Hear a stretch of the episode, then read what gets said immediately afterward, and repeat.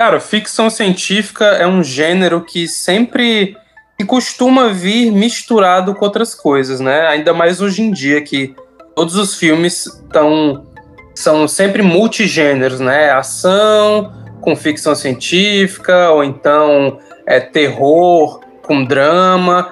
É... Quais são os, os as misturas de gênero com ficção científica que tu mais gosta? Eu acho que, a, pelo menos a principal, a que mais me agrada, é ficção científica com terror. Tem alguns exemplos, assim, que pra mim são obra. Tipo, não tem nem como discutir qual seria a validade do filme como ficção científica ou como terror. A parada meio que anda junto uma com a outra, saca? O terror só é possível porque a gente aceita meio que uma realidade criada pela ficção científica.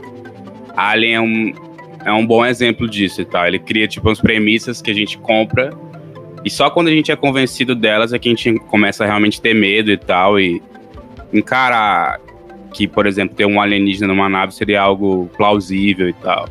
Eu acho isso foda.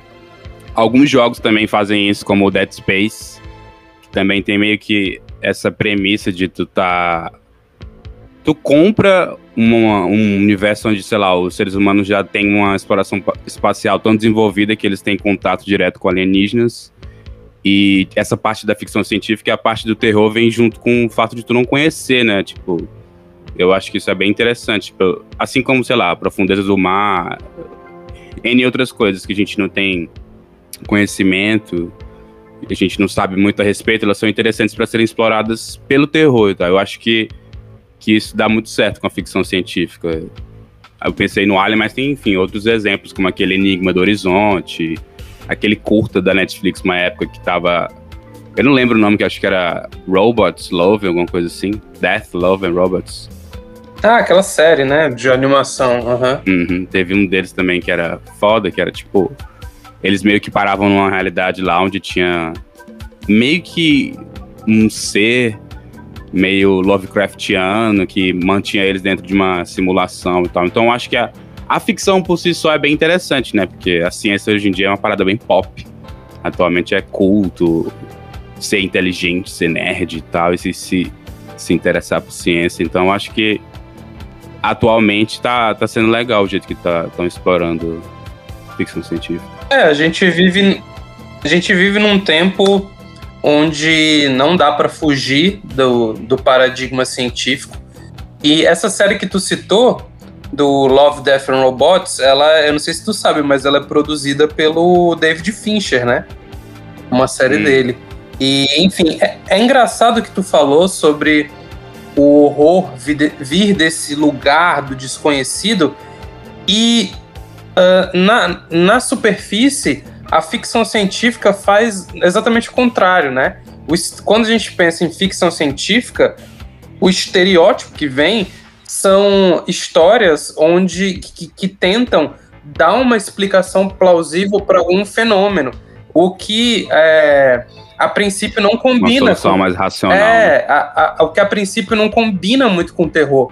Mas aí você falou exemplos interessantes que são exemplos. O Alien é mais é, ali entre. O, o, Alien é basicamente um filme slasher, só que dentro de uma, de uma nave espacial.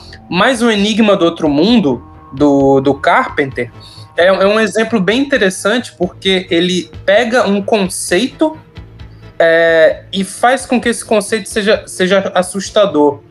Né? Uma criatura que pode que pode se, se metamorfosear, então você nunca vai saber quem é, é o seu companheiro uh, uh, da, da, na, ali na base, na base que eles estão, e você nunca vai saber quem, quem. Enfim, o Black Mirror faz um pouco isso, não é exatamente terror, mas ele pega alguns conceitos que. Extrapola. É, ele, ele pega alguns conceitos que, em tese, explicam alguma coisa, justificam alguma coisa, jogam luz sobre alguma coisa, mas ah, o, que é, o que é revelado ali nessa luz que a ciência joga em cima, na verdade não é nada muito agradável, né? Na verdade são coisas que a gente é. quer esconder. É, o que eu ia falar é que a ficção científica só funciona se você meio que entra naquele mundinho também, né? Tem que ter uma tem que ter uma desculpa, tem que ter uma premissa, tem que ter uma solução racional, plausível de alguma forma. Que é o que às vezes me incomoda em algum, algumas outras misturas. Sei lá, é, coisas como.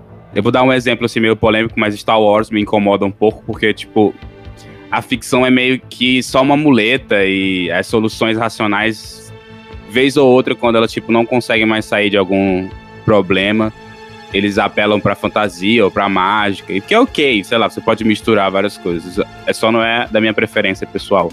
Eu acho que meio que não, não anda tão bem. Se você tá numa ficção científica, como tu falou, tem uma coisa meio que dá uma solução, dá uma premissa, dá alguma, e a gente tem que comprar aquilo. Se eu não comprar, meio que o filme acaba não, não indo para lugar nenhum e tal.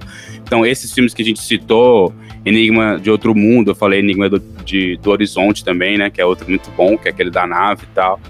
Todos eles, assim, assim, a pessoa só consegue realmente embarcar na aventura se ela meio que acredita, ou de certa forma, consegue simular aquela, aquele universo, aquelas regras e tal.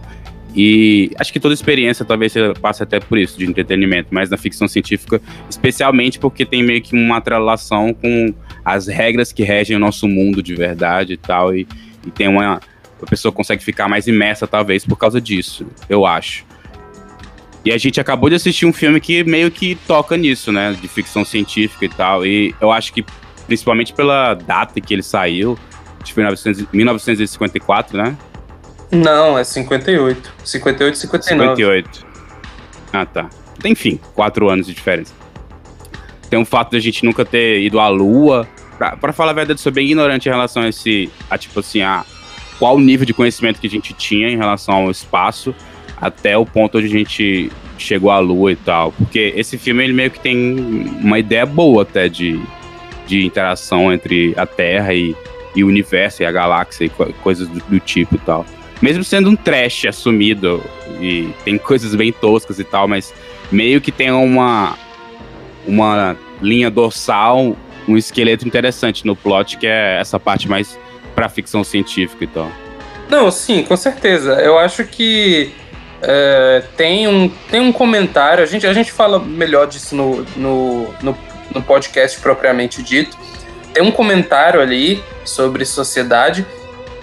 E que sempre é o forte. Eu acho que é, não, não é novidade para ninguém que o forte uh, da ficção científica e dos filmes de gênero é, são muitas vezes os comentários que eles fazem sobre a, a dimensão humana da vida. É, é, eu citei o próprio Black Mirror, que é, é até um pouco meio virou um, um, uma paródia de si mesmo nisso, né? A coisa da crítica social foda.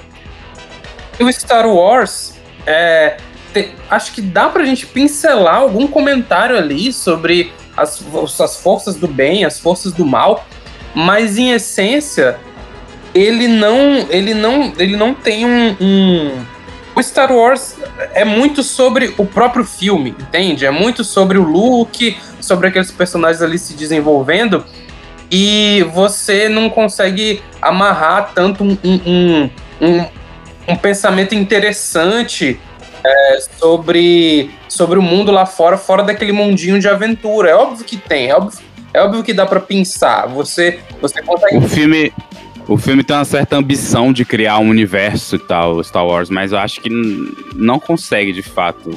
Pelo menos não, não um universo muito crível, assim, onde as coisas realmente têm uma continuidade e tu acredite mesmo que aquilo é possível.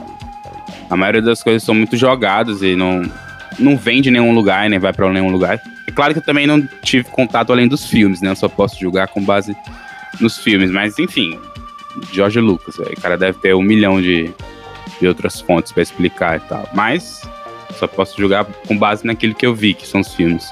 É, eu, que é, sinto, mim, um eu, sinto que, eu sinto que a mão do roteirista pesa muito nos filmes do Star Wars que eu vi. É, aquele mundo ali é bem diverso e tem vários alienígenas diferentes e os planetas são diferentes entre si, então tem uma biodiversidade. Porém, eu sinto que o mundo é pequeno, cara. Tipo assim, o, o, Star Wars é um mundo pequeno, é a galáxia. mas é um mundo pequeno, pelo menos nos filmes, né? Que também foi o contato que eu tive. Parece que. Os conflitos são meio familiares, assim, meio doméstico parada. É, e assim, tem uma coisa de que os personagens vão se cruzando de uma forma meio conveniente, como se a galáxia fosse uma esquina, sabe? Isso me incomodou muito nessa, nessa nova trilogia, que eu acho que não é exemplo de nada, né? Eu acho que qualquer fã de Star Wars que já deve estar tá puto com a gente é, vai dizer que essa trilogia não é exemplo de nada, né? Mas eu senti uma conveniência no roteiro ali o tempo inteiro. Ah, os caras estão é. no planeta, sei lá, da onde, e aí. Isso é da série, cara. Todos os filmes têm isso. É, pois é. Aí se cruza com alguém convenientemente, aí convenientemente, fulano é filho de cicrano. É, é, é uma das coisas que, que, que eu, me faz não curtir Star Wars. É. Não dá para negar que ele teve uma influência foda, principalmente atualmente, assim, na maneira como. Não, talvez não nos dias atuais, mas há poucos anos estava bem forte a cultura Star Wars quando teve esse revival dessa nova trilogia e tal, que agora tá meio que morrendo. Mas, enfim, teve sua influência no cinema, eu acho que é foda por isso, pelas técnicas talvez. Eu só acho que definitivamente não é referência para ficção científica. Se eu tivesse que escolher, eu preferia usar como referência para fantasia e tal, que eu acho que é assunto para, enfim, outro outro cast, outra outra conversa e tal. Que, enfim, vários gêneros, né? No caso, a gente tem que focar no que a gente está assistindo agora, que é, que é trash. Não é nem ficção científica, mas tem bastante disso. Aliás, a ficção científica e trash podem dar muito lado a lado, né? Porque é bem. O trash tem muito esse negócio do absurdo, assim. As coisas são absurdas nos filmes trash. E normalmente na ficção científica também brinca muito com isso, do absurdo, eu acho. É, é eu, eu é fácil, né? Eu acho que é fácil você fazer um filme de ficção científica virar um trash. Se você, é, acho que é um negócio meio, meio fácil de perder a mão. Mas enfim, depois que a gente irritou os fãs de Star Wars, vamos, vamos pro filme, né? É, eu sou o Felipe, aqui comigo eu tô com o Chico, e no Miolos a gente fala sobre cinema trash, filme B e todos os agregados.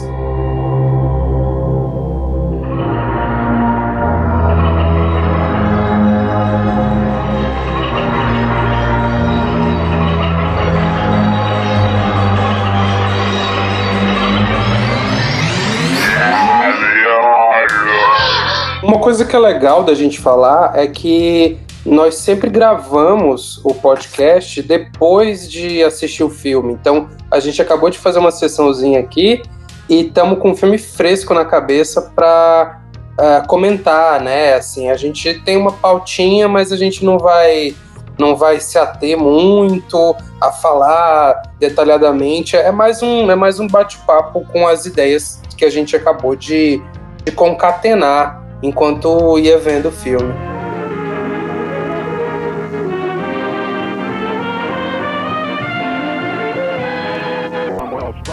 Vamos lá, o filme de hoje é Plan 9 for Outer Space, que é, aqui, eu não sei se teve título brasileiro, né? Eu acho que esse filme não.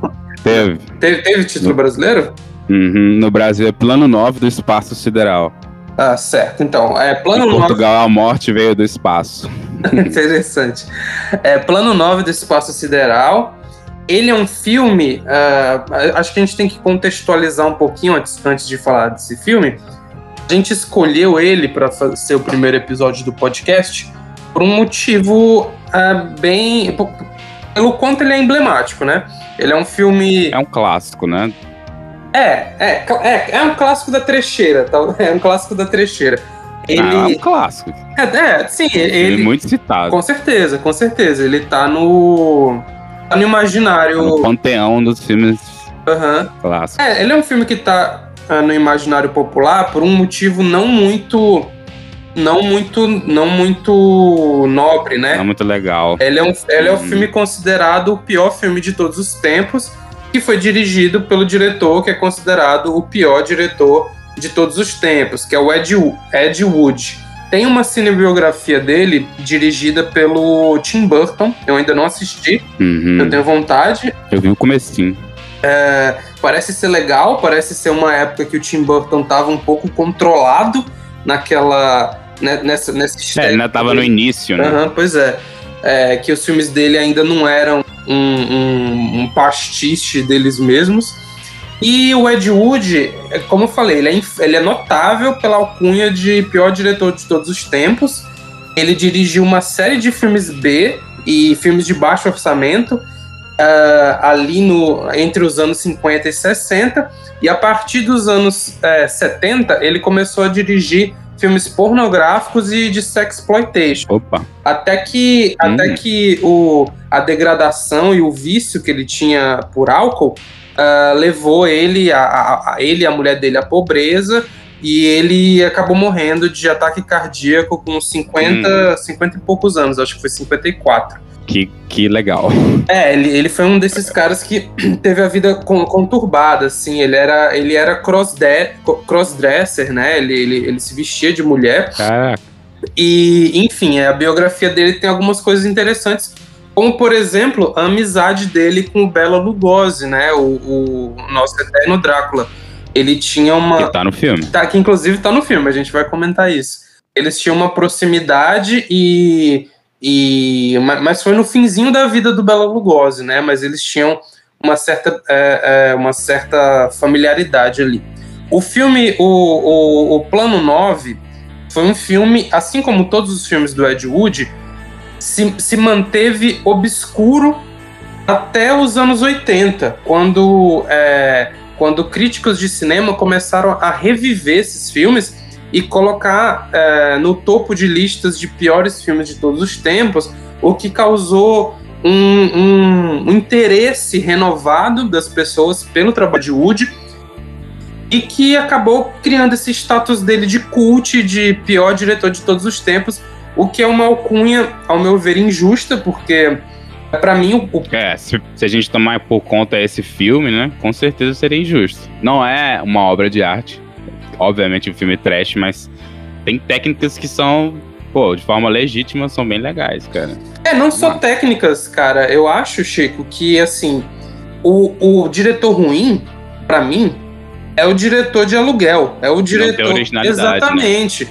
É, é, o diretor que faz. Uh, ah, para mim, por exemplo, é, eu acho muito pior esses filmes genéricos que a Netflix faz para encher o catálogo do que um, um, um, um Plan 9, cara. Porque pelo menos você via ali que tinha uma intenção criativa, ele tinha uma certa visão, só que ele não tinha condição de, de colocar isso. De executar a ideia. É, de, de executar essa ideia.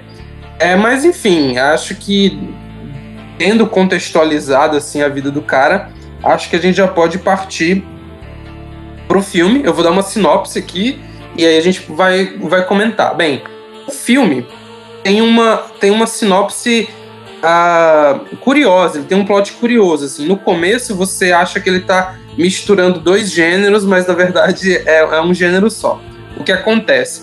Alienígenas fazem um plano, eles tentam se comunicar com a humanidade já de, de várias formas, só que o governo meio que, que, que oculta a existência dos alienígenas, então não é um fato sabido pela humanidade. Até que um dia eles colocam em prática o plano 9. E o que, que é o plano 9? O plano 9 é tirar os mortos-vivos das tumbas uh, é, para que a, a, a humanidade uh, preste atenção e ouça os alienígenas. É um, é um plot meio maluco, é. mas é isso. Eles vão ser mortos pelos seus próprios mortos. Exatamente. Parada, tipo Exatamente. É uma coisa meio zumbi com, com alienígena. Uhum. E o que acontece? É. A partir daí, o filme segue a história de vários personagens. Tem um piloto, tem a mulher desse piloto, tem um detetive que está investigando o caso, tem um, um, comissário de polícia, etc., que vão é, eventualmente esbarrar com esses mortos-vivos e vão uh, desvendando esse mistério. Enfim, o que que tu achou do filme, cara? Uhum.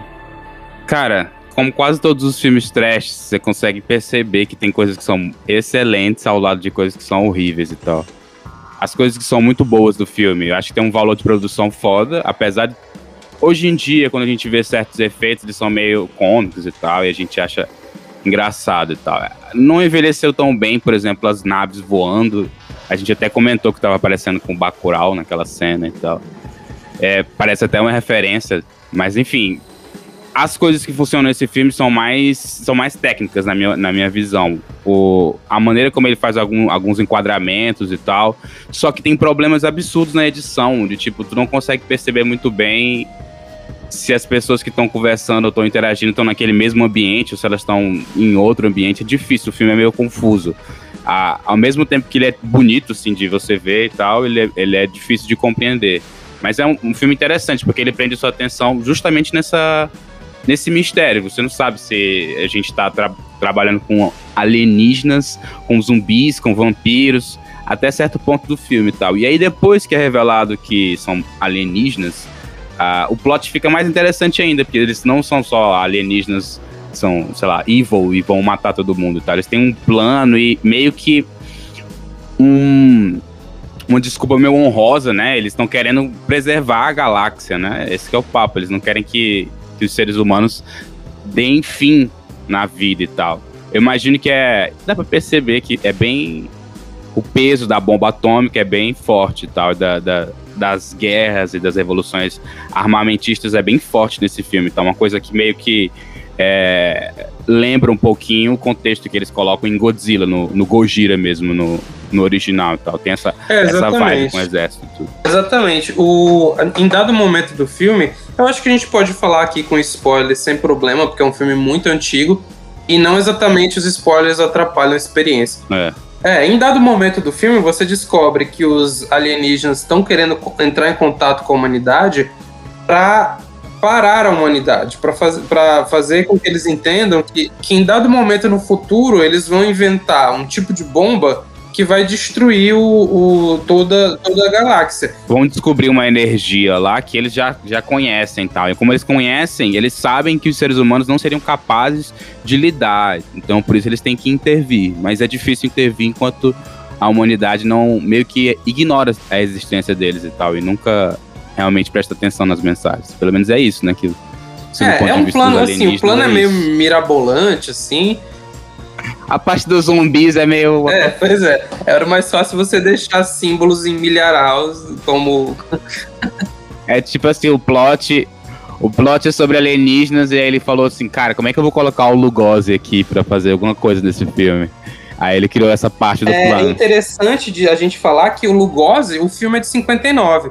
Mas se você for ver na Wikipedia, o Lugosi morreu em 56. Então, como é que ele participa do filme? O, o Ed Wood pegou algumas cenas de outro filme que ele tinha gravado com o Lugosi, então são imagens de arquivo, e jogou nesse filme de maneira que é, para fazer cenas que o Lugosi interage com o elenco do filme de fato, ele teve que chamar outro cara para se fingir de, de Lugosi. Então toda é. vez que ele aparece, ele tá com uma mãozinha assim na frente da cara, com uma capa de vampiro. uma capa. Pra, pra fingir que. que para você não perceber que não é o Bela Lugosi, mas é, é, é, qualquer olhar atento percebe que tem alguma coisa é, estranha ali. E a montagem do filme, como tu falou, assim, tu falou que tem alguns aspectos técnicos que podem ser legais. Eu acho que, na verdade, eu discordo. Eu acho que os aspectos técnicos são todos muito mal feitos. No entanto, tem umas ideias criativas. Os visuais são legais. Os visuais são legais, os visuais dos, dos monstros. No entanto, o Ed Wood, ele, ele escreveu, produziu, dirigiu e editou o filme todo sozinho. Então, o cara é era um espírito independente, né? Fazendo tudo isso. Só que, principalmente na edição, o cara peca muito, assim. Tem umas cenas que, que você não tem senso de espacialidade. Então, tipo, tem um, tem um, um, um, um take num personagem e depois volta pro outro. Você vê que claramente eles estão em estúdios diferentes. Estão em eles eh, tem umas cenas que parecem estar filmadas à noite, e aí corta para outras cenas que estão filmadas de dia, você não sente direito o tempo passando. Então tem esses probleminhas de, de, de edição aí que, que ficam bem em evidência. Não, eu concordo contigo, cara. Eu acho que a edição realmente quebra o filme. Tem partes que são, principalmente comparadas ao ritmo dos filmes atuais. Tem uma parte lá que tem um, um acidente, né, no, no cemitério, que é a principal locação do filme. E aí eles chamam a polícia e os caras demoram uns 15 minutos para entrar num carro, cara, e dar uma ré e sair. E a câmera lá fica parada e tal, e, e filma isso. Não tem nenhuma serventia e tal. Mas enfim, é uma questão da limitação da época em, que, em questões de ritmo e tal. Mas eu realmente acho que alguns, algumas cenas são gravadas de uma maneira que é. Eu sempre levo em conta o recurso do cara. Eu tava esperando muito menos desse filme. Eu acabei me impressionando com algumas cenas e, enfim. Mas é muito importante deixar claro que eu acho que são de 100% dos diálogos, só uns 2% são bem atuados, cara. A maioria é muito, muito estranho. Ninguém é natural no filme, não tem nenhum personagem que tu realmente acredite que tá realmente conversando com alguém, tá? É tudo muito mal escrito. Uhum. Outra coisa interessante de ressaltar, é uma das características que faz com que esse filme carregue a pecha de pior filme de todos os tempos, é que os atores são todos muito ruins. É, eu, eu, não sei se foi a direção de, de ator que, que, que foi mal feita. Dinheiro, né? O, provavelmente. Ou se, os caras, ou se os caras realmente eram amadores. E só que o que piora tudo é o texto do, do Ed Wood, que é muito mal escrito. E, e assim, não só mal escrito no sentido de é um texto muito expositivo, todos os diálogos são explicando alguma coisa, parece quase um filme do Christopher Nolan. Uh, e, e, to, e, e, além disso, além de serem diálogos é, ruins, assim, tematicamente, são diálogos mal escritos do ponto de vista da concordância das frases. Assim, os caras repetem muitas palavras, as frases às vezes são redundantes, ah, tem uns diálogos que não fazem muito sentido. Enfim, esse filme também é infame por ser, por ser muito mal escrito. Embora é, eu até gosto de algumas, de algumas pass passagens do narrador ali, principalmente no comecinho. Eu acho que situa ok o, o, o espectador pro pro tom do filme, sabe? Eu achei legal o narrador. Não me incomodou nem um pouco. Poucas coisas incomodam no filme, só a principal eu acho que é a questão dele usar cenas que não são meio que gravadas na mesma estética. Tem umas cenas de bombardeio que parecem de arquivo, e aí ele corta para discos voadores no céu que estão sendo segurados por, sei lá, linhas, e é tipo, não fica muito homogêneo e incomoda um pouco. Mas dá para entender o que, que ele tá querendo passar e tal. E meio que tu consegue imaginar muito bem o remake desse filme. Saca? Dá pra tirar um pouco do toda essa camada que tem de é, falhas técnicas e tudo. Mas eu realmente não acho que ele deveria ser taxado como o pior filme do mundo. Acho muito longe disso. Ele é um filme bem decente, cara. Eu já assisti muitos filmes piores do que esse, velho. E bem mais novos até. Então, com certeza não, não é o pior filme do mundo. De jeito nenhum, cara. É, eu acho que isso pra gente é ponto pacífico, né? Mas não sendo o, o, pior filme do mundo, o que, que ele tem para oferecer? Bem, como a gente falou, ele oferece um comentário aí sobre a guerra atômica, né? Eu acho que tem um, um, uma atmosfera de guerra fria que, que meio que se passa assim dentro desse universo ele também oferece... a própria Terra, né? Agora é uma guerra é, entre planetas. Exatamente. Assim, é um desses filmes que, assim como um monte de filme de ficção científica da, dessa época, vai fazer um comentário uh, sobre o que está rolando no mundo, né? É, sobre o medo, o medo iminente da, da guerra que estava rolando na época e que a gente tem até hoje em dia. A partir disso, o filme uh, faz uma uma análise do caráter dos seres humanos que eu acho curiosa, porque apesar dos, dos alienígenas avisarem para os personagens que eles vão eventualmente destruir, destruir o mundo, cara, os personagens não estão nem aí. Eles descem a porrada. Eles são arrogantes, né? Eles uhum. descem a porrada nos alienígenas. Tem uma cena de porrada com, com os alienígenas lá que, que, que você entende, ok, talvez é, a mensagem do Ed Wood seja que a gente é muito arrogante, muito prepotente uhum. para receber essa mensagem, né? É o OVNI como uma mensagem é, superior, assim, uma mensagem moral para gente e a nossa incapacidade de perceber. Seja porque o governo não, não deixa a gente perceber, né? O governo tá, tá, tá jogando contra, seja porque a, a, gente, em nossa natureza, é arrogante demais para entender. É. tem um certo ponto do filme onde você meio que ganha um pouco mais de simpatia até pelos alienígenas e tal, porque quando ele começa a falar sobre as energias que, que o ser humano ainda não conhece, que pode vir a conhecer, e a forma também como os seres humanos são, as figuras né, de autoridade são retratadas no filme, meio que te induzem a realmente concordar com os alienígenas de que, de fato, se a gente chegasse a ter a chance de colocar as nossas mães, nossas mãos em algo tão poderoso quanto é o que é, que é descrito no filme, provavelmente seria o fim não só né, da humanidade, como, do, como eles propõem da, das próprias galáxias e do, enfim, do universo, no caso, né? Seja lá qual for esse universo que a gente está situado dentro do filme. É, eu acho que essa é a parte do filme que fica que fica atemporal, né? Essa, essa mensagem que, como a gente falou na abertura, são mensagens meio que é, é, no terror é bem comum, né? Você usa meio que uh, alguma, algum aspecto do filme assim para passar uma mensagem mais sobre a nossa, os seres humanos e nossa identidade do que de fato sobre os alienígenas ou os monstros, enfim, o que quer que seja. No final é mais uma mensagem sobre como as pessoas são, então. É, e aí fica essa, essa impressão de, de um potencial é, talvez desperdiçado, é. né? Porque você, uhum. você consegue. Eu, eu não sei, eu não sei dizer se com orçamento ele conseguiria fazer algo bem melhor. Porque você vê que, tipo, o cara não escrevia bem, o cara não sabia editar direito, e eu não sei se grana consertaria esses problemas evidentes do. Tem uma ideia. É.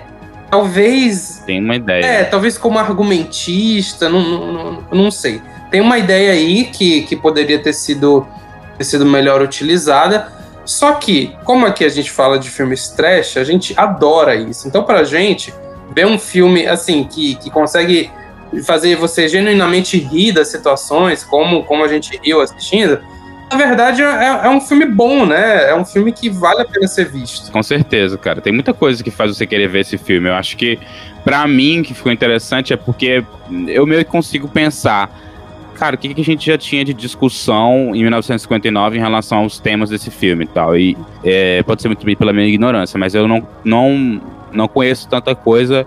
E dá pra ver também tanta coisa, né, que tenha relatado, que tenha sido sobre esse assunto e tal, sobre essas guerras intergalácticas, intergalácticas, acho que é essa palavra. Galácticas, cara. Galáctica, intergalácticas. Mas o que eu queria falar também era que esse filme também meio que influenciou outros filmes, né? Eu consigo ver uma. Eu posso estar viajando, mas dá uma forte influência dele nesse primeiro filme do Romero e tal. Eu acho que eu percebo bastante. O primeiro Night of the Living Dead também tem essa mensagem social e tal no final do filme. Também tem esse lance dos zumbis que, né, voltam à vida depois de morrerem e tal. Tem um, um aspecto de ser a localização praticamente do, do cemitério, uma casa próxima ao cemitério. Então, me lembrou bastante o primeiro filme do Romero. Então, pode ser que esse filme, além de ter essa chaga de ser um dos piores filmes do mundo, não sei lá, do, já feitos, também é, é, um filme relevante, tá ligado? Muita gente já falou, já discutiu a respeito. O próprio diretor, apesar de ser infame, também já foi discutido diversas vezes pelos acadêmicos, enfim, quem gosta de cinema e tal. Então, acho que no mínimo pela, pela relevância do filme, você tem que assistir e como trash, acho que funciona bastante, porque tem coisas que são bem toscas, são bem interessantes de você assistir e pensar como é que o cara teve essa ideia, por que que ele teve, né? É, ele é um, ele é um filme que tem o espírito do trash na, na sua gênese, né?